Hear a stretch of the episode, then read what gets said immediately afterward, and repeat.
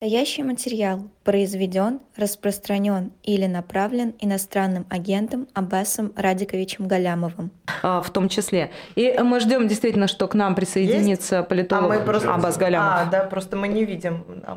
Хотелось бы да, увидеть здесь то, что происходит. Ну, первый день, вы уж нас простите. Мы будем, будем исправляться. По мере не, бу- не будем. Не будем исправляться. Не будем. Нам, нам и так хорошо, да. А, слышите нас, Аббас? Здравствуйте. Здравствуйте, Аббас. Доброе утро. Здравствуйте. Здравствуйте, да, я слышу вас. О, спасибо вам, что в, в такой ранний, ран, ранний час, хотя у вас на час позже, мне кажется, чем, чем у нас. Э, время, да, согласились к нам выйти. Не, нет, у нас сейчас Сейчас московское. А, моск... Нет, нет, московское время. Московское время. Ну, хорошо. А вас давайте начнем с э, того, что произошло в Белгороде, и с реакции, удивительной реакции российских властей на то, что там произошло. Э, что, что, что это было? А, вы имеете в виду то, что власти так быстро признали что, собой... что это да, что это их факап, грубо говоря. Да, и вы назвали это переносом войны в Россию. Вот можете пояснить да. вашу мысль? Ну, мне просто, почему я об этом задумался и написал, потому что мне, конечно, очень бросилась в глаза та скорость, с которой государство, власти, бюрократия признали э, вот этот э, косяк свой. А, потому что это совершенно не характерно для них э, поведение. Если есть возможность э, на кого-то что-то ответственно спихнуть, бюрократы всегда это делают, это касается в том числе и военных бюрократов. А тут прям с какой-то феерической скоростью они говорят, да-да, это мы потеряли. А, значит, это навело меня на, на мысль, а, в очередной раз подтвердило то, то насколько э, власть не хочет чтобы это выглядело как перенос боевых действий на нашу территорию, на территорию России. То есть не хочет, а, чтобы, а, знаете, возникло ощущение, а, что там украинцы хозяйничают э, в нашем небе, так сказать, э, там бомбят наши города, потому что ничто так не опрокидывает тезис Путина «все идет по плану», как э, вот такие вещи – а, да, ведь в чем план тогда, Владимир Владимирович, если значит, бомбы на Белгород падают? И в этом смысле а, значит, российским властям гораздо важнее, а, то, то есть э, гораздо предпочтительнее выглядеть просто вот криворукими идиотами, которые не умеют э, с оружием обращаться. Потому что, строго говоря, конечно, это, ну, это потрясающая демонстрация криворукости, да. А, значит, ну, типа, лучше пусть мы вот э, будем выглядеть вот такими идиотами, да, чем значит, у людей появится повод усомниться в том, что вот э, Путин врет, когда говорит, что все идет э, по плану. Ну, вот как-то так. А разве этих поводов мало? За последний год. У нас постоянно ну, находится они, подобрение. То есть так... как, э, как разделить эти события? Ну тут потому что бомба, она просто слишком большая, но при этом события, обстрелы ну, то приграничных территорий да. это регулярная история. Дроны над, над Тульской областью и где они уже только не падают, это регулярная история. И власть как бы предпочитает это не замечать. До какой степени, до, до, до коли, простите, эта тактика будет применяться но... в информационном смысле? И куда нам, к чему она приведет? Ну так э, вот вы правильно сказали, что они, власти стараются это не замечать. Это с самого начала войны, как только первые прилеты в Белгород начались, это прям бросалось э, в глаза. То есть, и когда впервые это все случилось, э, я подумал, наверное, сейчас попробуют э, раскрутить вот этот тезис э, о том, что вот смотрите, все эти прилеты – это наглядное доказательство того, что э, украинцы готовили агрессию. Да, даже в нынешней ситуации, когда мы наступаем, они все равно пытаются, так сказать, на нас напасть. Ну, вот, вот ну, наглядное подтверждение агрессии, когда враг обстреливает э, твою территорию, да. Но они сделали принципиально вот ставку на, на игнорирование этих вещей. И эти вещи тиражировались в местных СМИ, упоминались, понятно, там это скрыть невозможно и проконтролировать невозможно. Но в федеральные новости такие вещи никогда не попадали. И а, это говорит о том, что легитимность войны на самом деле основывается не на понимании там, справедливости, не столько на понимании справедливости ее цели, просто сколько на факте, что она выигрывается. Да, если война выигрывается, она легитимна. Если она проигрывается, она, она теряет легитимность. Проще говоря, вот если совсем упростить, формула такая. И, и власть не, очень сильно, она это понимает, и она усиленно пытается продемонстрировать, что она выигрывает, что ничего, и поэтому все, что может быть проинтерпретировано как доказательство того, что мы не выигрываем вовсе, вот, вот, в, в, вот, это, вот эта информационная политика, игнорирование наших э, обстрелов наших территорий, а, как раз подтверждает вот, э, вот этот э, тип легитимности. А, вот, вот это, наверное, главный вывод, который ну, должен сделать специалист в области работы с общественным мнением вот в этой, в этой ситуации. Люди одобряют войну, когда они ее выигрывают, а вовсе не потому, что считают цели войны справедливыми цели вторично по отношению а, к процессу. А, вы знаете, у меня такой вопрос. Вот ходят уже целые легенды по поводу того, как именно Путин э, получает информацию. Там в интернете в интернет не ходит, телеграм не читает, у него там все папочки, папочки, папочки. Вот скажите мне, исходя из того, как у нас устроено российское государство, особенно в части информационной, Вообще можно себе представить, что есть какие-то темники, заготовки по тому, что будет говорить и делать власть, когда действительно столкнется с поражением?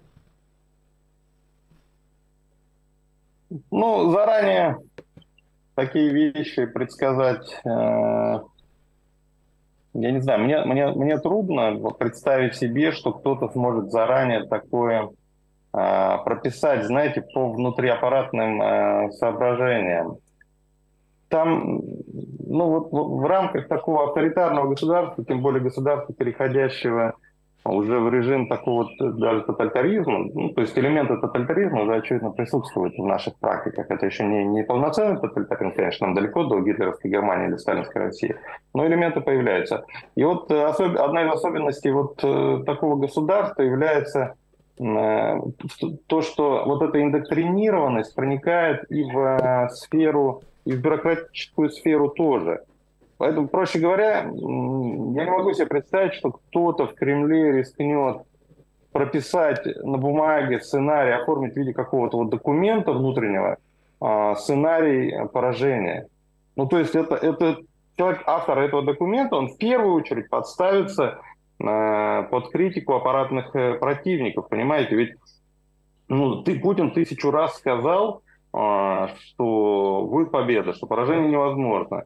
Ну, то есть, это, вот ты, ты пер, в первую очередь, что, что ты сделаешь, когда ты такой документ начнешь создавать, или даже поручение подчиненным такой документ создавать, это ты продемонстрируешь а, то, что ты сомневаешься в словах начальника. И невозможно сказать, э, понимаете, я не могу себе представить вот совещание кремлевского, где а, кто-то дает поручение, а потом его критикуют, типа, а ты что, в словах начальника сомневаешься? А, а, ты, а ты говоришь, нет, слушайте, мужики, ну давайте честными, это же для людей, там, для лохов. А на самом-то деле мы, ну, мы же там серьезные ребята, мы понимаем, что да, мы можем проиграть. Ну, невозможно такое.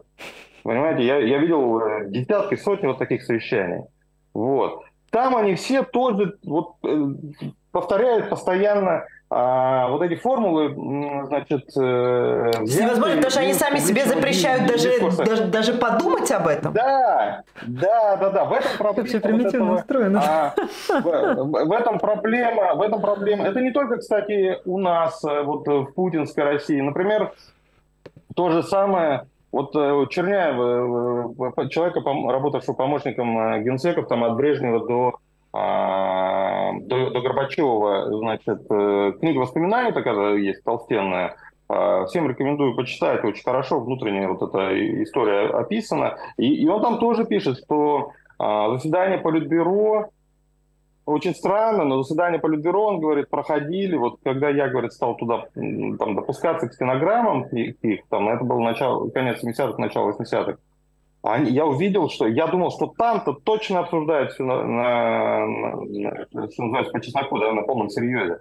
Нет, я, говорит, увидел, что просто зачитывают вот эти такие же речевки, которые, а, значит, э, прописывались, э, которые зачитываются по радио, условно говоря, по телевизору. И, ну и также вот формально все голосуется. То есть все формально там про проходит. Может быть, реальное обсуждение где-то есть, но это не официальное заседание, это не под стенограмму то, что называется, делается. Да, а вот вы говорите там план на случай, когда мы начнем проигрывать, да.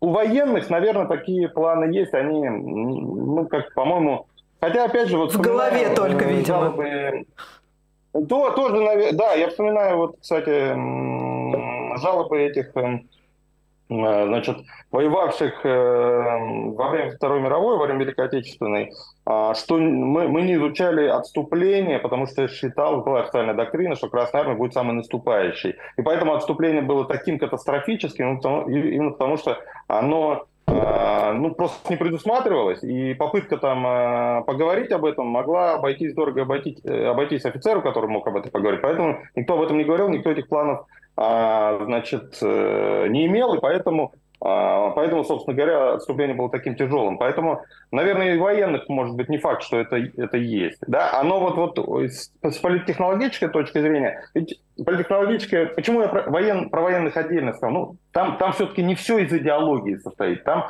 есть техническая сторона, да, а вот если говорить о, о, о политтехнологиях, там одни слова, там идеология, там нет технической стороны, да, и вот поэтому я говорю, здесь мне трудно себе представить, а, чтобы где-то кто-то утвердил план там, написания э, сценария, о чем мы будем говорить на случай отступления. Наверное, люди, ответ, отвечающие за это, ну там у себя в голове действительно прокручивают на всякий случай это.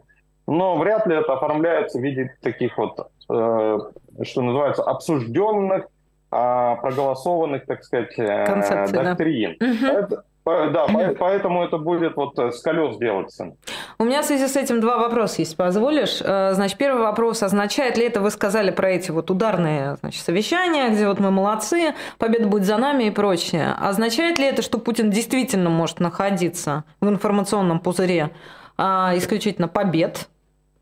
Это первый вопрос. И второе, снимает ли это часть ответственности с него, на ваш взгляд, за неверно принятое решение? Вот что касается происходящего э, фактически, ну там бомба упала на Белгород, я уверен, что он о таких вещах информируется. Я не могу себе представить, что кто-то рискнул ему ну, тупо соврать. Да?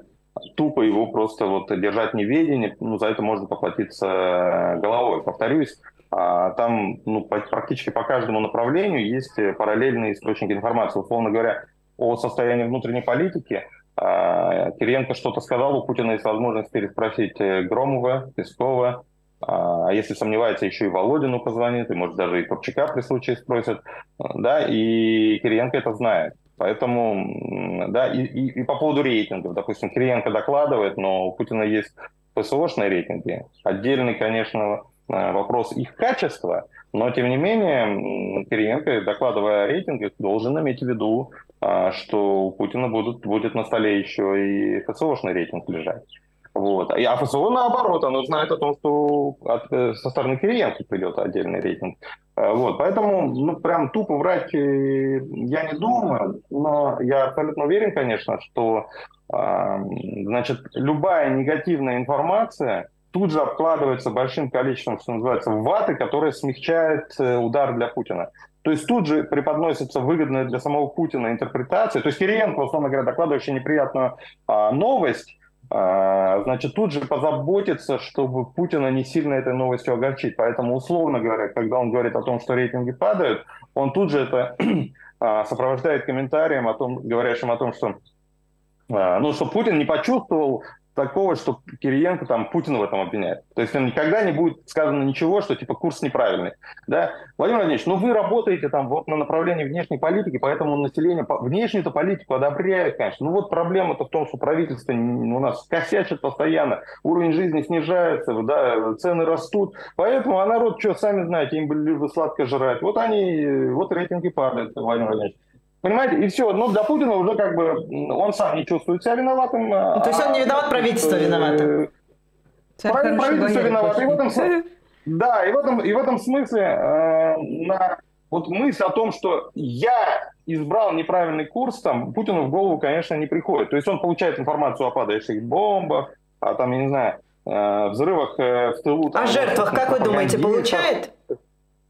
Я, я думаю, конечно, получают, но опять же это сопровождается там Шойгу, значит, э, сообщая о жертвах, тут же там рассказывает, какой придурок Пригожин, значит, как он не умеет солдат, э, этого беречь своих там вагнеровцев.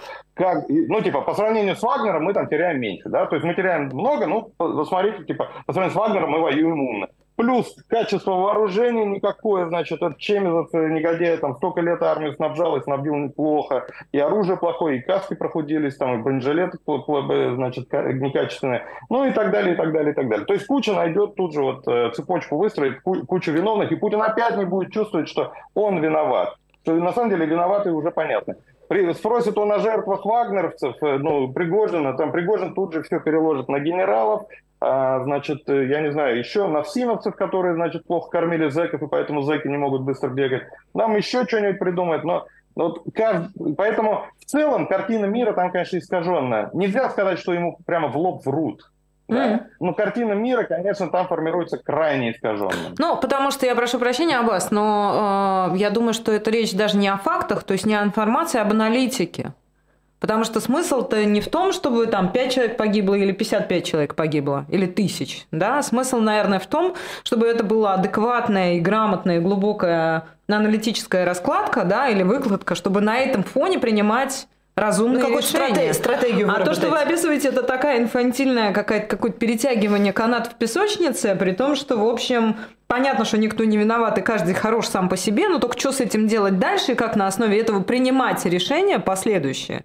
Вот тут уже к российской власти верховной, потому что все-таки ответственность за принятие решений несет верховный главнокомандующий, тут уже возникают большие вопросы.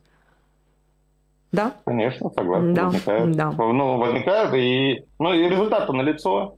Шагая уверенно, шагая от победы к победе на протяжении четверти века, Путин зашел э, в тупик, и туда, в этот же тупик завел э, государство. То есть каждый отдельный шаг вроде бы победоносный, вроде бы успешный, а в итоге имеем то, что имеем. Он-то победоносный, только парад победы у нас отменяется и отменяется в разных регионах, да, и при но этом я, отменяется и бессмертный Я про это и говорю. Угу. А вы сказали... Я, я, я ровно про это и говорю. Да, вы а... сказали про тупик. Ну, давай. А, извини, а, вы упомянули элементы тоталитаризма. Можете привести пример? Ну, наказание, ты, вот самые яркие примеры связаны с наказанием за приватные разговоры. То есть mm. одно из важных отличий авторитаризма от э, тоталитаризма это то, что при авторитаризме запрещается э, быть нелояльным публично, но твоя личная точка зрения, условно говоря, то, что ты говоришь на кухне там, с друзьями, с женой, это, это власть не волнует. В личных разговорах, пожалуйста. А тоталитаризм, он как раз э, проникает уже в личное пространство и требует лояльности даже там. Ну и таких примеров мы уже имеем массу. А, самый, наверное, гротескный, это когда там шофер из МВД, это где-то новости, ну, месяц назад или полтора было, а, значит, водитель, работавший в МВД, а, его телефон, оказывается, поставили на прослушку, там, ну, внутренняя служба собственной безопасности, заподозрили что-то нелояльность, видимо, а он еще родом с Украины, может, поэтому. Но, в общем, в любом случае его поставили на прослушку он в разговоре с э, кем-то из э, своих э, друзей осудил эту самую СВО и, и ну, возбудили дело. И адвокат, а дело по статье о дискредитации российской армии. И адвокат первым же делом говорит, ребят, ну какая дискредитация, у вас же там записано публичное выражение несогласия и так далее. Где что-то публично по телефону разговаривает а, с, ну, с другом. Нет, нет публичности, приватный разговор. И этот самый прокурор, ничтоже сумняшись, приобщает к делу, значит, справку о том, что э, сотрудник, ну вот я не помню, то ли чекист, то ли вот из, из служба собственной безопасности МВДшная, ну то есть майор там, товарищ майор, который прослушал разговор, испытал э, моральные страдания по случаю того, что, э, значит, вот он слушал вот эту там клевету на родину. И, и, соответственно, поскольку есть третий человек, который это слушал, а, это публичный разговор. Ну, то есть, и смех, и ну, да, это потрясающая история по этому поводу, да. Но в целом, Да, но в целом вот это один из э, ярких примеров, подтверждающих то, что э, появляется в нашем э, авторитаризме до начала войны бывшим, бывшим классическим авторитаризмом элементы тоталитарности. Или, например, вот это резкое возрастание индоктринированности, индоктринации в системе образования, когда вот эти уроки в школах начинаются внедряться массово, когда на рабочих местах начинают создавать значит, э, в, госкор... в госкомпаниях, в госорганизациях, в госкорпорациях же это, эта история уже больше полугода. Там э, зам, появляется фигура заместителя по типа идеологической работе, как-то так. Но новая штатная единица в госорганизациях, понимаете? А, то есть индоктринированность, индоктринированность начинает приобретать реально а, массовый характер. Ведь авторитаризм, он не требует политизированности. Он, он наоборот, способствует Э, деполитизации. То есть идеальный э, житель, идеальный гражданин авторитарного государства – это человек, который не сильно интересуется политикой и в политику не лезет. Политика является сферой, где э, управляют власти, царствуют власти, а граждане туда не суются. Вот. А за пределами этой сферы граждане относительно свободны. А тоталитаризм – это наоборот, когда власть пытается политизировать все общество. И вот эти уроки, там, э, пятиминутки ненависти, значит, которые внедряются массово в школах, новые школьные курсы, там, да, в вузах то, то же самое происходит. А это, это уже элементы тоталитаризма. Если мы далеко от Путина не, не будем уходить сейчас, а зачем ему прямая линия? Зачем он ну, решил? Ему, это, ему есть что сказать? Это, нет, не факт. Э, но просто его отсутствие становится слишком уж э, говорящим, слишком уж ну, много вопросов э, накопилось, есть э, ну, сомнения в обществе, их все больше. И э, ну, должен их кто-то э, развеивать. И, а как вы замеряете, ну, простите, как вы замеряете, что сомнений больше? Ну, по каким-то косвенным признакам. Конечно же, по вот э, глядя на официальную социологию, ну, трудно, значит, э, там, так, такого вывода в лоб. Ну, то есть там вопрос о том, что там, типа, люди, есть ли у вас сомнения? Да, у нас есть сомнения, но такого нет, конечно. Ну, например, если ты видишь, что запрос на мирные переговоры растет, ты просто понимаешь, что а, ситуация отсутствия мирных переговоров, ну, у, у людей, которые хотят мирных переговоров, ну, не может не возникать вопрос, понимаешь? Понимаете? То есть речь идет именно вот о косвенных э, признаках. Ну, потом еще э, ну, мониторишь эти самые э, социальные сети, да, вот в народ, народные. Я не говорю сейчас про Facebook, там, либеральный, а вот типа ВКонтакте, там, да. Ну, допустим, я потратил час времени э, после того, как закон о об электронной повестке был проголосован, uh-huh. ну, я полазил по вот этим э, сообществам, городским сообществам э, в провинции, там, Тверь, Владимир, условно говоря, Архангельск, там, э, Мурманск, где-то там Алтай что-нибудь там посмотрел. Вот. Ну, и я вижу, что ну, у граждан там, ну, недовольство там на порядок больше, чем удовлетворение по этому поводу. Ну, то есть из 10 э, А недовольство с чем связано? С тем, что у них могут забрать и, имущество, ну, грубо говоря? А, та, ну, в первую очередь, э, это, это тоже, но а, сейчас э, сформулирую. В целом там такой, знаете, общий, общий скепсис, общее возмущение, связанное с, э, ну вот, сквозит все-таки просто тупо боязнь попасть на войну. Да? То есть вот главный все-таки реальный, реальный мотив а, это вот это. А дальше уже начинают придираться. Не так сидишь, не так свистишь, что называется. Очень много, например, тезисов а, о том, что а, а пусть чиновники сами там идут воевать. А почему они в тылу сидят? Об это этом вот мы попозже поговорим, да. Да, да, да, да. Ну вот э, история сына Пескова совершенно очевидно. Власть видит эту проблему и пытается как бы эту проблему а, решить, э, создавая миф о воюющих там детях чиновников, хотя, конечно, получается у них плохо. А, вот. То есть не, не так важно, за что именно люди зацепились. Важно, что ты видишь недовольство. Uh-huh. И и, и, соответственно, ну, ты понимаешь, что из таких вещей и растет запрос на, ну, то есть надо что-то с этим делать, да, и, и Путин, э, поскольку это режим персоналистский, но тут не может быть э, такого, что кто-то другой сумеет удовлетворить э, вот эти вопросы граждан и снова повысить градус лояльности, падающий градус, а, кто-то помимо Путина. То есть, безусловно, Путин самый эффективный коммуникатор. Э, вот.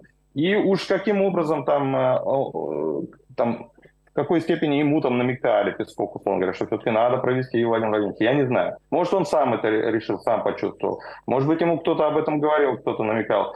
Ну вот э, Путин дозрел. Это не значит, что вовсе не значит, что у него есть э, ответы на эти вопросы. В прошлом году он многократно выходил э, в эфир, в паблик. Да и не только в прошлом году, во время короны это было заметно тоже выходил, э, не, имея, ну, не имея ничего такого убедительного. То есть ничего умного он так и не, не мог сказать, но тем не менее ну, считал своим долгом там э, время от времени появляться, э, явление Христа народу, что называется. Это вот, вот там банки с водой позаряжать, вот что-нибудь в этом роде, да? То есть это такое психологическое воздействие на аудиторию. Ну что, ну через телевизор что-то. Ну, ну, да, чтобы смягчить вот это ощущение, что Путин ушел в астрал, что он там заперся в бункере. Понимаете, вот тезис о бункере, например, а, он, он вовсю мелькает вот в этих народных социальных сетях, там ВКонтакте в том же, например. То есть это не то, что, знаете, такие вот а, ненавистники режима, либералы, продавшиеся Западу, там, а, значит, вот они этот тезис распространяют, а народ типа так вот, ну, он верит начальнику. Да нет, это именно народ, глубинный народ вовсю бункер уже поминает. И, соответственно, ну, надо просто там показать, что начальник э, не, не, не испугался, не залез под стол. Да? Э, что он э, не боится там, что у него есть что сказать. Ну, то есть хотя бы пусть тон уверенный будет, да. Даже если нет ничего содержательно умного, но сама вот, если он сумеет хотя бы риторику такую вот, ну, если он будет бодро выглядеть, если картинка будет бодрая, если это не получится, как в случае с вот этой иконой э, на фронт, вот он сейчас ездил, да, и, ну, абсолютно убогая была иконка. Я не знаю, история с иконкой, видели вы или нет, но вот он сидит, там еще звук плохой, он сидит там, бормочет чего-то. А, у него пальчики там не гнутся, он пытается открыть, у него не получается. Ну, такой дедушка вот э, растерянный, который вместо того, чтобы, ну, понимаете, картинка полководца какая, вот мы же все, все Чапаев смотрели, ну, должен быть, у него зычный голос должен быть, он там должен четко раздавать указания, над картой склониться, там, э, командовать. Значит, ну, к тому же мы видели Путина надел. там и на коне, и на, на стерхах, и на кому только не видели. Тем, тем более, тем более, да, тем более, что он создал запрос, тем более, да, что он создал запрос сам вот это, на протяжении четверти века, изображая себя великого матча, он создал вот э, некий стереотип, каким должен быть Путин. И тут вдруг он сидит там, что-то бормочет, э, значит, ну, и на фоне отступая от, от неспособности победить и, и, и значит, предстоящего наступления, контрнаступления украинцев, это, конечно, выглядело как то, что он растерян. И, понимаете, контекст же определяет восприятие. И вот этот контекст, конечно, повлиял. То есть ведь сам по себе он неубедительный. Да плюс негативный контекст, это, конечно, создало а, ощущение, что ну, он растерян, он... А, он, он уже, так сказать, о, о Боге задумался, он уже о, значит, э, что называется, вот, прощается, так сказать. Ну, это удивительно, да? конечно. А, при той машине, и, при и том... Он Угу. При том ресурсе да, информационном, да. каком угодно, при той пропагандистской машине, при тех миллиардах, которые на это тратятся, не будучи в состоянии снять один дубль с нормальными, там, я не знаю, этими самыми взаимодействиями там, с иконой или еще с чем-то, но это же какая-то прям совсем... А, нет, нет, нет, смотрите, а, а в чем, почему, в чем, в чем причина этой профанации? То есть вы совершенно правильно вопрос задаете. Э, я пытаюсь вам объяснить, э, что при персоналистском режиме, при а, вот этой а, авторитарности по-другому быть не может. Потому что, а кто посмеет Путину сказать, что надо сделать дубль 2? Песков скажет, Владимир Владимирович, фигня получилась, давайте переделаем. Ну, а ну, ты представляете, какой риск он берет на себя, сказав такое? А вдруг Путину не понравится? И все, голову оторвет. Да? А еще потом Громов ведь э, чего? Он сказал, что плохо получилось. Да блестяще получилось. Вы такой задумчивый здесь.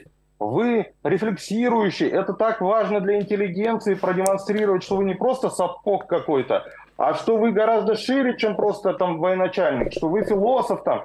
и все, пойди докажи, что это ерунда полная, да? Но а это уже не Путин, это уже Брежнев какой-то получается, понимаете? А вы Леонид Ильич, это не читайте, это ну, Олимпийские кольца. Ну?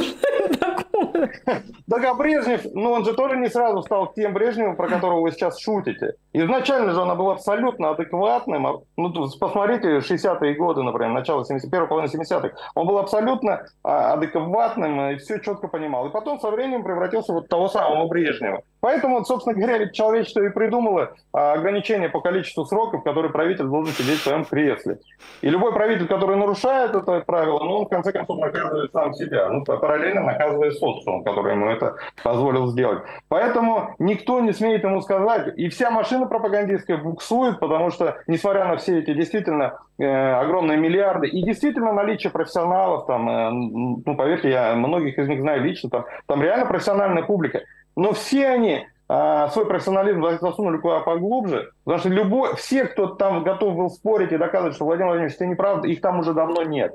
Там остались только люди, чемпионы по засовыванию языка к нему, к Путину, mm-hmm. туда, извините за э, выражение. Вот. А, и, и поэтому, да, результат такой плачевный, и поэтому закончится это вот там, так же, как это закончилось у всех предшественников Путина. А вы знаете, один, один раз один э, региональный чиновник э, сказал фразу, не мне, ну, то есть это через моего приятеля, я это знаю, что э, зря вы думаете, что мы не можем сделать красиво. Мы не делаем, потому что и так сойдет. И мы понимаем, что и так сойдет. Стараться ради вас, там, каких-то несчастных 4%, которые там думают, что вот хотя бы красиво сделали бы, мы не, мы не будем. Зачем? Ресурсы это, это удивительно, удивительно недалекий, удивительно глупый человек. Во-первых, потому что эти 4% из-за того, что они а, вот так работают, превратились уже в 40, электоральный рейтинг Путина упал э, с 76 в 2015 году, где он был, до 45. Это чьи цифры? 2010... Это, это фонд, фонд общественного мнения, э, до, упал до 45 а в, в январе 2020 э, года. После этого они вообще, фонд перестал публиковать электоральные рейтинги. Mm. Uh-huh. То есть они сами где-то uh-huh. в, в тиши кремлевских кабинетов ими наслаждаются, а официально они их больше не публикуют. А совершенно очевидно, что рейтинг э, снизился и, и с того момента и дальше. Но окей, даже оставим его, не будем гадать, оставим 45. Все равно больше половины населения за 5 лет, ну, падение с 76 до 45, больше половины населения э, в 2010 году говорили, что не хотят голосовать за Владимира Владимировича. Не стеснялись говорить об этом, понимаете? Не просто реально приняли такое решение, они боялись об этом говорить полстером. Вот до чего довел вот этот, этот чиновник, э, ну, там, условно он, да, вот uh-huh. такие, как, как они. На, на самом деле, ну, глупее вообще ничего невозможно э, придумать. И на самом деле, я вам скажу, вот то, что он сказал, идет полностью, в, э, входит в противоречие с э, кремлевскими установками. На самом деле Кремль, кремлевские политтехнологи, те, кто действительно понимает опасности, действительно понимает а, значит, риски, они всегда требовали а, значит, чтобы избир... пропаганда была эффективной, э, избирательные кампании выигрывались электорально, а не за счет административного ресурса, чтобы фальсификации было по минимуму, а, значит, ну вот такие вот э, тупые ребята из э, провинциальных правительств, они довели вот до, до того, что Кремль там сидит, э, значит, со своими политтехнологами и наслаждается падением путинских э, рейтингов. Аббас, Последнее, ну, можно давай. про Путина спрошу, да, и дальше. А, вот вы говорите про падение рейтинга, про то, что вот люди, значит, наблюдают вот такого вот, ну как, ну слабого, да, наверное, президент на вид, да, мы сейчас оцениваем. А вы как вы себе представляете 2024 год? Выборы. А, очень, очень, да, хороший вопрос. Если не будет победы э, военной, решительной, то, строго говоря, никакой мотивации голосовать за Путина у избирателя не будет. И поэтому фальсифицировать придется, вот прям как говорится, мама не горюй. А, и, и это чревато всплеском протеста. Ну, то есть очень часто формальным поводом для протеста являются фальсификации во время выборов. Так это было во время Болотной у нас, так это было недавно в Беларуси. Но, строго говоря, с 1986 года как минимум, это событие, когда филиппинские, первая цветная революция, желтая революция, когда был свергнут диктатор Маркос, именно после того, как он попытался сфальсифицировать выборы. Вот с 1986 года уже десятки, если не сотни цветных революций были привязаны к выборам, фальсификации выборов. Вот, поэтому это, так сказать, вот говорят, тонко где рвется. Вот там как раз а, тонко. Именно поэтому я, а, не задумываясь о судьбе вот этих выборов, а, я как раз и пришел к выводу, что может быть все-таки, ну, для системы это зона риска. Предвыборный протест, ой, после, послевыборный протест, э, ситуации, когда непонятно, что с лояльностью силовиков, это, ну, это такая зона риска. То есть этого лучше избежать. И поэтому я пришел к выводу, что а, может быть, все-таки ну, они убедят э, Путина выдвинуть преемника mm. и, и не рисковать э, всей системой. Потому что я понимаю, что если будет выдвинут преемник адекватный, ну, типа Собянина, Мишустина, я уж не говорю про там э, э, совсем радикальный сценарий, я говорю про сценарий, приемлемый для самого Путина. Вот если будет выдвинут кто-то из путинского же окружения, но принципиально такой не, за, не замазанный вот в этой войне, и он выстроит нормальную кампанию, то он честно победит, не надо будет фальсифицировать. То есть запрос на перемены какие-то, на нормализацию в целом ситуации настолько сильный, что ну, больше половины избирателей без всяких проблем проголосуют за такого преемника, ну, если он будет э, правильную кампанию, конечно, выстроить. То есть, если он будет продолжать в духе, вот в том же самом духе, там, как Медведев, например, себя вести, ну, нет, конечно, та протестная волна будет мощной. А, и в этом смысле преемник не имеет смысла. Преемник имеет смысл, если это, повторюсь, будет такой технократ, который а, намекнет, что значит, э, и война не навсегда, и переговоры, и нормализация отношений с Западом. Ну, то есть обозначит готовность двигаться в обратном направлении, в направлении нормализации. Ничего сейчас люди так не хотят, как простой нормализации, чтобы этот кошмар Э, поскорее закончился. Желательно, чтобы закончился с победой, но если что, черт с ней, а, и на ничью, что называется, согласны. А Путина вот. такой преемник устроит? Да, ну, э, строго говоря, конечно, лучше бы нет. Лучше бы самому править. Да, но у него сейчас выбор, я надеюсь, его все-таки в какой-то момент убедят те же Ковальчуки, там, э, тоже, то есть его окружение, которое не может этого не понимать. А, значит, э, у него выбор сейчас не между хорошим и плохим, у него между вари... разными плохими вариантами. То есть либо уйти в надежде сохранить систему и избежать революции, и начать ее постепенно демонтировать, э, организовав ну, там, грамотные реформы, тогда у него получается возможность, при условно говоря, преемнике Собянине, ну, в принципе, спокойно досидеть без Гааги, там, Совете Федерации, во дворце в Геленджике, спокойно там э, прожить, прожить остаток жизни, Э, значит, не сев в тюрьму. Либо у него вариант Милошевича или даже Чаушеску. То есть можно держаться за власть за последнего, и тогда ее вырвут э, у тебя, так сказать, из глотки э, вместе с кадыком. И это уже ну, слишком рискованный сценарий для него же самого, понимаете? Поэтому для него преемник лучше, чем судьба Каддафи. Но да? при этом означает, Возможно, что... его в этом убедят. Если сценарий э, ваш жизнеспособен, то это означает, что где-нибудь к концу весны следующего года война закончится. На самом деле, вот очень сложный вопрос. Э, я, я как политехнолог задумывался. Представим, Путин выдвинул э, Собянина. И Собянин э, спрашивает, допустим, меня, э, значит, как мне провести избирательную кампанию, когда закончить войну, а, значит, э, я, я сходу не могу сказать. То есть сначала закончить, а потом избраться, да? Или сначала избраться, намекнув на то, что ты ее закончишь, а потом уже заканчивать. А, вот, на, ну, пока я не готов ответить, очень много превходящих, ну, таких вот, э, что называется, уравнение с большим количеством неизвестных. А, я, наверное, не раньше осени смог бы э, сказать. Ну, то есть как картинка будет к тому моменту складываться на фронте, все равно все определяет ситуация на фронте. Mm. А, да, вот мы, мы все ждали российского наступления, начиная с, с, вот, с января, да.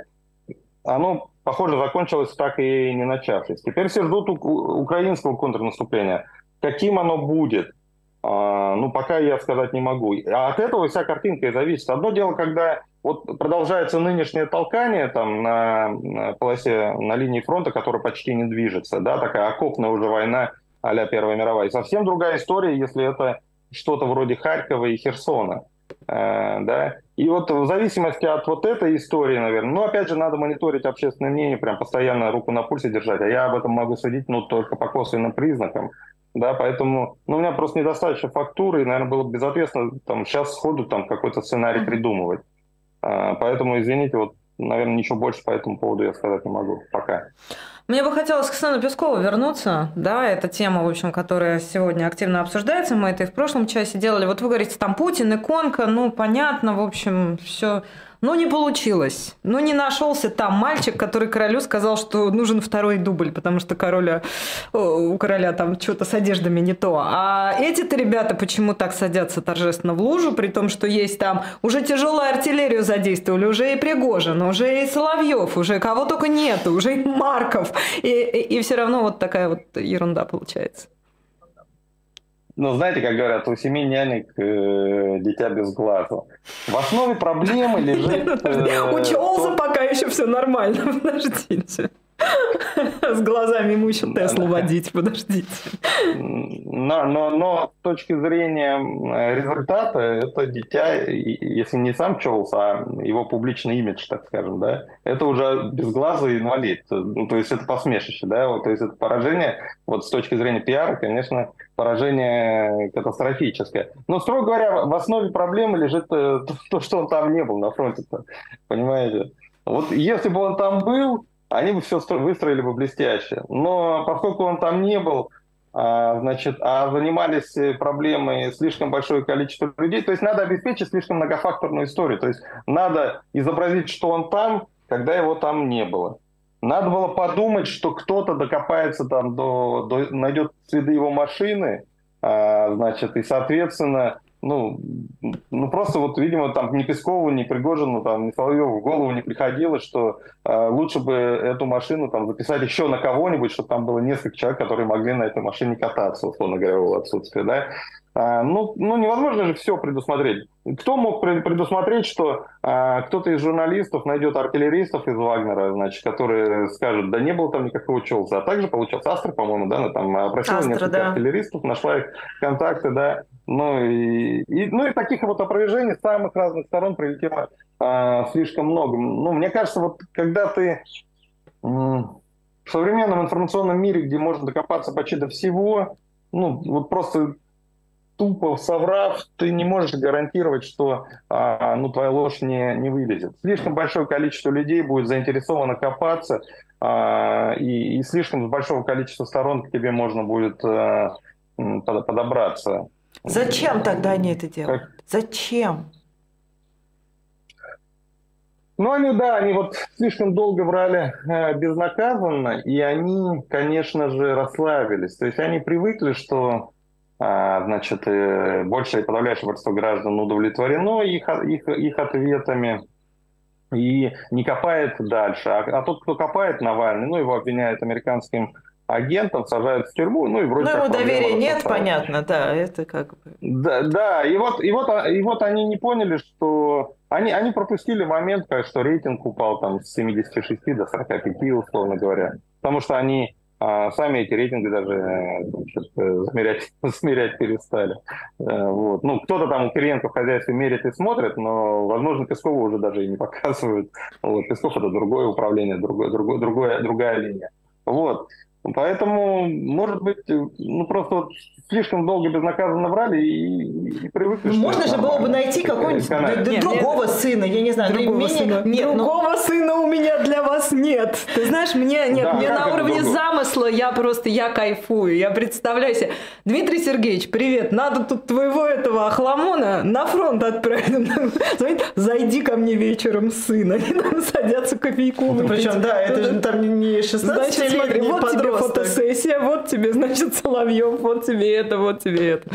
Да, это классно, так, Смотрите, еще, еще, еще, еще вот что надо иметь в виду, что э, сам сын-то видно, что он такой, э, ну, избалованный, взбалмошный, абсолютно капризный, и, и в этом смысле неконтролируемый. То есть концы, конфликт отцов и детей тоже никто не отменял. Вполне возможно, Песков на самом деле понимал риск, э, связанный с э, там, машиной, и сказал ему, не, не езди на машину, не продавай машину там. А, а тот же хозяин сам себе. Да пошел ты, папа, значит, он же взрослый уже. Значит, и делает, что хочет. Вот, и, ну и в итоге наследил. Может, вот этот фактор тоже надо иметь в виду. То есть, конечно, а, Пескову надо было сына в Зиндан запереть где-нибудь там тогда. Тогда, может быть, и нормально было бы, может быть, и не вылезло бы все. Но вот он э, не, не, не Он же тайно либерался, в глубине души либерал. Вот. Патрушев по своего может и запер. Хотя, ну, нет вообще-то. Э, Подождите, он министр, куда его? Он министр, куда? Да-да-да. Не-не-не, я имею в виду, вот, я, я про Патрушева сказал и сразу вспомнил про эти скандалы коррупционные, потому что ну, у того в, в бытности его работы в Россельхозбанке, а, конечно, была масса, да и в Минсельхозе сейчас масса коррупционных скандалов, конечно, да, и папа в этом смысле тоже не сумел э, обеспечить, чтобы сын себя прилично вел. Поэтому да. Ну вот, вот проблема принцев, э, которые, значит, слишком аморальны. Ну, они у своих отцов учатся, в общем-то. Да, дети воспроизводят родителей. Ну, вот. И, ну и, и поэтому вот э, принцы уничтожают систему, которую создавали их отцы. Вот это разложение, да, вот ведет в этом направлении. Вот они все на Сталина молятся, вот соответственно, да. Вспомним, да, вспомним судьбу сталинских сыновей, да. А, Аббас, меня вы Навального упомянули, не, не можем не спросить у вас в конфликте Ходорковский-Навальный, вы на чьей стороне? Знаете, я в целом эмоционально, наверное, э, на... я понимаю э, Навального, я понимаю его логику, и я понимаю эмоционально людей, которые возмущены э, тем, что Ходорковский пригласил к себе бывшего там провластного, значит, человека, потому что, ну, мы там многие годы в окопах, мы, значит, страдали там по, по тюрьмам, по лагерям, да, мыкались нас там ОМОНовцы избивали, а в этот э, момент эти гады там зарабатывали деньги, как сыр в масле катались, а теперь они с нами в одном ряду, там бодро вышагивают, значит, и, и в шоколаде. Вот мы, как раз в момент, когда мы там должны режим проклятый свалить, он уже трогнул, э, значит, в этот момент они к нам переметнулись и опять будут в шоколаде. Ну, конечно, есть основания быть недовольными и возмущаться. И Навальный является голосом э, вот этих людей, но с точки зрения рациональной, если смотреть, ну, я точно знаю, что не бывает революции, Э, не случится революции, пока максимально широкая коалиция э, противников режима не создаст, и они не объединят усилия хотя бы э, на время. Любая революция успешная в истории – это всегда продукт очень широкой коалиции, когда объединились вчерашние противники. Возьмите любую крупную революцию, вы это обязательно увидите. И в этом смысле, вот с точки зрения рациональной, действия Ходорковского абсолютно оправданы. Э, то, что делает Ростислав Мурзагулов, тоже совершенно логично. То есть, да, до какого-то момента я считал, что с этой властью можно сотрудничать, она не казалась настолько отвратительной. Но после того, как она начала убивать людей, он, а, ну, ну, она стала нерукопожатной. Да, я знаю Ростислава лично много лет, и я знаю, что он человек такой эмоциональный, и он действительно вот, ну, реагирует так на такие вещи. То есть есть э, вещи, которые нельзя принять. Да? Ну, человеческая жизнь свята. А раз, а раз вы такие, так идите э, к черту. Ну и, наверное, последний аргумент, который бы я привел э, в защиту Ростислава, а, значит, э, э, у него всегда были очень плохие отношения с силовиками в э, Башкирии. Они его всегда ненавидели и всегда за его экстравагантность, вот это там слишком свободное такое поведение. Это же люди такие, суртуки, чеховские такие, человеки в футляре. Вот. А он такой, значит, фривольный, эпатажный, вольный такой стрелок, что называется, там, рок-н-ролльщик. А, вот. И они его вот, по эстетическим соображениям не, при, не приемлили. Он их никогда тоже не любил. Вот. Он, он был, что называется, сислип, системный либерал. И, и, эти лагеря, лагеря друг друга очень не любят.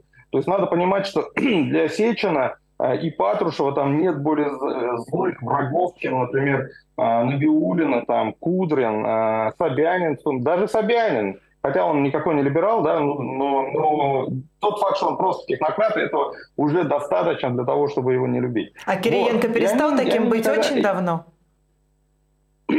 таким системным либералом. Кириенко для Сечина и для Патрушева по-прежнему неприемлем. И как э, только... Он, он человек Ковальчуков. И как только Ковальчуки окончательно ослабеют, а тренд на это заметен, Кириенко пули просто вылетят оттуда со своего места. Так, вот, вот увидите. Так вот, а, то есть вся его вот эта вот, вот его, э, значит, э, вот эта история с личным вот этим оголтелым патриотизмом, Z-патриотизмом, да, вот это ба- поездки там на Донбасс, это бабушка там, да, и с красным флагом и все такое. Это попытка как раз прикрыться с, со стороны критики, вот со стороны этого э, ультраортодоксального лагеря. Так вот, э, Ростислава силовики всегда ненавидели, и я точно понимаю, что в этой ситуации э, предположить, что он каким-то образом повлиял на них, типа арестуйте там Чанышеву, ну, конечно, нет. Я, и, и силовики там не под контролем главы региона. Силовики давно выведены из-под контроля глав регионов. И Хабиров не может им давать приказания по поводу судьбы Чанышевой. Чанышеву сажали по федеральной команде, по силовой линии. То есть была общая установка. Но он же а, раздувал эту историю. Он а, не, не специально раздувал. Он а, пытался, а, значит, а, ну, когда вот ему предъявляли, да, что-то. Он пытался контратаковать, там, типа, да, она сама такая, такая кривая. Вот. Значит, э, по большей части он на нее наезжал до того, как ее арестовали. Вот тогда, да, они конфликтовали. Она пыталась прорваться на общественные слушания какие-то по бюджету в э, местное государственное собрание. Ее охрана оттуда выкидывала. Был скандал, и он тогда ее обвинял, что они неконструктивные, дескать, и так далее. Это было до ее посадки. Слушайте, я точно не хочу выступать адвокатом дела, я не хочу а, говорить о том, что он а, абсолютно невинная овечка. Но все-таки я вижу, что значительная часть обвин... вот его обвинять, даже Хабирова, а, обвинять в мытарствах Чанышевой, а, ну, это, это не по адресу. Это, это чисто силовая история. Это проблема в том, что контроль над политическим процессом у гражданских чиновников, у таких Ростиславов, а, забрали чекисты. Понимаете? И вот, э, вот это, это системная проблема российской э, политики. И в этом смысле, ну, вот в этой части Ярослав э, не виноват. Поэтому, ну, у меня к этой истории отношение такое э, непростое. То есть я правоту каждой стороны вижу. Вот, вот в этой ситуации каждая сторона по-своему права, отчасти права. Как-то так. А, честно говоря, вы знаете, я совершенно другой плоскости об этом размышляю. Мне вот кто там прав, кто виноват, даже, по-моему, сейчас не столь принципиально. Вопрос-то в том, зачем он Ходорковскому, и вопрос в том, что такого рода, ну, скажем так, не самые ключевые фигуры действительно не позволяют российской оппозиции объединиться. Я понимаю, что конкретно этот парень не виноват, конечно, в том, что оппозиция не может э, прийти к общему знаменателю, но тем не менее, если он мешает, он, в общем, пешка в этой игре, разве нет? Э, значит, вспоминается, как э, Жеглов э, говорит, значит, когда они обсуждают доказательства там преступления, ну так лучше уж посмотреть само оружие. А, не, не Жеглов, Жеглов, следователь из прокуратуры говорит, ну так, конечно, лучше посмотреть само оружие, что нам гильзы смотреть. Вот. Ну, конечно, было бы лучше, если Сечин перебежал э, в лагерь, э, так сказать, оппозиционеров, да, чем Ростислав. Ну, в силу отсутствия Сечина, ну, вот Ростислав является Подождите, так он, подождите, подождите минуточку. То есть он такой типа микрофридман, то есть его задача размыть вот эту вот э, монолитность... Продемонстрировать, продемонстрировать, продемонстрировать, что можно переходить из этого лагеря в этот лагерь, и, mm. будет, э, а, будет то есть у него гораздо более серьезная имиджевая история. Это продемонстрировать, что можно быть сначала плохим, а потом стать хорошим. Вот оно что. Да, да, да, да. Mm. Потому что, смотрите, огромное число людей там, в том лагере, в областном лагере, они ну, внутренне не согласны с происходящим, и они мечтают ну, как-то вот отползти. И задача оппозиции это, этот переток обеспечить. И если этот переток обеспечить, вот режим пойдет. Это, это всегда предшественник революции. Предшественник революции – это вот такая история. Когда про Николая II начинают рассказывать анекдоты и издеваться над ним уже великие князья, когда его начинают критиковать уже, значит, э, абсолютно лояльно еще несколько лет назад, э, э, условно говоря, там, ну, там, центристы и, и правые из Государственной Думы, вот это и есть начало, по сути, революции, даже не просто провозвестник, а это и есть начало революции. Вот. И Ходорковский в этом смысле, он это понимает, и он действует э, рационально. Там, Рислав, если ты готов, вот тебе проект, давай э, веди, ты человек, так сказать, э, не скучный, ты человек яркий, там в том лагере заметят, что вот как можно. Ну, если у Ходора на всех денег хватит. Потому что этих ну, ребят надо перекупать за хорошие зарплаты. Я рискну предположить, я не утверждаю. Да, но... но Если конечно, бы Ходор мог, как Ходорковский, извините, мог бы пере перекупить большую часть путинской элиты, я думаю, что вопросов бы не возникло. Но, но, конечно, я описал так сказать, внешнюю канву всего этого. Как у любого проекта, здесь есть и бюджеты, там, и, ну, то есть надо считать, надо все плюсы и минусы изложить. Но вы меня просто в целом спросили э, о направлении движения. Я вот широкими мазками его нарисовал. Э, так... Есть ли деньги на это Ходорковского или нет, я не знаю. Так а история с Фридманом, она все-таки параллелится с этой историей? Вот не случайно я его вспомнила. То есть, условно говоря, может ли всерьез ослабить путинскую власть и путинский режим вот такие вот там механизм выхода из-под санкций, переход ключевых фигур там, ну хотя бы в бизнесе, если не в силовых структурах и не в ближайшем окружении, то хотя бы в бизнесе там, на сторону, прости господи, коллективного Запада, например. Это бы сыграло Да, конечно, свою? именно такие То есть вы вещи... сторонник этой конечно, истории, да? И... Угу.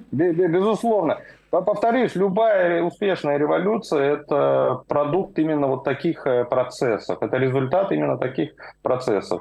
Когда а крысы бегут с корабля, корабль, э, значит, вот это наиболее верный признак того, что корабль тонет. Не причина, но признак. И тогда все большее число э, крыс, увидев, что одна крыса побежала, вторая побежала, они, они начнут э, бежать. И в конце... А ведь, смотрите, когда все убедятся в том, что корабль тонет, знаете, как Маркс сказал, идея, владевая массами, материализуется. Ну, то есть, если все оставят режим, все от него сбегут, ну, так он и действительно затонет. То есть сначала надо создать ощущение, что все бегут, э, да, а потом э, э, они реально побегут. А ну, пока же все ровно наоборот. На, пока вот все прям ровно наоборот. Как раз путинский режим и его ближайшее окружение демонстрирует абсолютную монолитность. Ну, в том числе, потому что не знают, куда бежать люди, которые могли бы бежать боятся того, что... Вот они видят, Ростислав сбежал, в итоге нарвался на то, что его бьют с той стороны. Овсянникова сбежала, ее половина благословляет, вторая половина а, проклинает. То есть нас там не ждут. А, вот, как, вот это ощущение, э, ну, и держит их возле Путина. Понимаете, еще и Запад... Запад тоже, своими санкциями. А, значит, обкладывает их... Ну, ну да, он же не обозначил, то есть санкции это ну, там, правильная вещь. Если ты считаешь кого-то виноватым, ты обкладываешь его санкциями, это хорошо, но ты же должен какой-то свет в конце туннеля зажечь. То есть ты должен показать правильную модель. Окей, санкции не вообще в Барсе, а условно говоря, свергните Путина и не будет санкций. Там, или бегите от Путина, критикуйте Путина и не будет санкций. Да? А тут что, э, Тиньков раскритиковал Путина, лишился в России бизнеса, э, значит, а его на Западе санкциями в ответ обложили. И все остальные смотрят и, и, и думают, ну и что, вот мне за Тиньковым идти. То есть меня между молотом и наковальней там расплющит. А, да, и все сидят на своем месте ровно, и режим за счет этого а, держится. Ну, то есть врагу надо показывать э, дорогу к жизни. В этом же смысл, а, так сказать, э, ну, там, военной стратегии. Такие да? простые вещи а говорите, Аббас. Удивительно, что почему, ты, почему их не понимают? Да потому что все гораздо проще. Забор постро... построили и сидите там внутри вашей прекрасной Ну, да, просто, просто России там, там тоже в том лагере, в том лагере тоже эмоции. Там, там же демократия, и люди действуют, ну, идут на поводу общественного мнения в значительной степени. Общественное мнение, будучи в шоке от э, там, событий в Буче, условно говоря, да, mm-hmm. оно говорит, да все они негодяи, всех наказать. И никто не хочет разбираться в нюансах. Потому что будешь разбираться, разбираться начнешь разбираться в нюансах, как Ходорковский, тебе прилетит от соратников же, типа как от Навального. Вот. И в этом смысле слишком ну, большое количество игроков считает э, рискованным вот э, выстраивать такие тонкие стратегии. Поэтому в итоге получаем то, что получаем. Спасибо Нам пора большое. заканчивать. Да, да, спасибо большое. Мы напомним, что нашим спасибо. гостем был политолог Абаз Галямов. Да, вот быстро пролетел ссылку, этот час. Да, ссылку на телеграм-канал Аббаса Галямова вы найдете под описанием, э, в описании под нашей трансляцией. Спасибо, Аббас, большое. Да, а, мы потратим Спасибо, еще несколько секунд, да, чтобы сказать, что Маша Майерс и Ирина Баблоян будут тут вас развлекать. Аж до пятницы. Ну, нет, до четверга. четверг включительно. Да, с, да, мы с понедельника по четверг э, с 7 до 9 по московскому времени по утрам в этой студии на YouTube-канале «Живой гвоздь». Не забывайте ставить лайки, подписываться и приходите в shop.diletant.media, поддержите нашу работу. Спасибо и пока. Спасибо.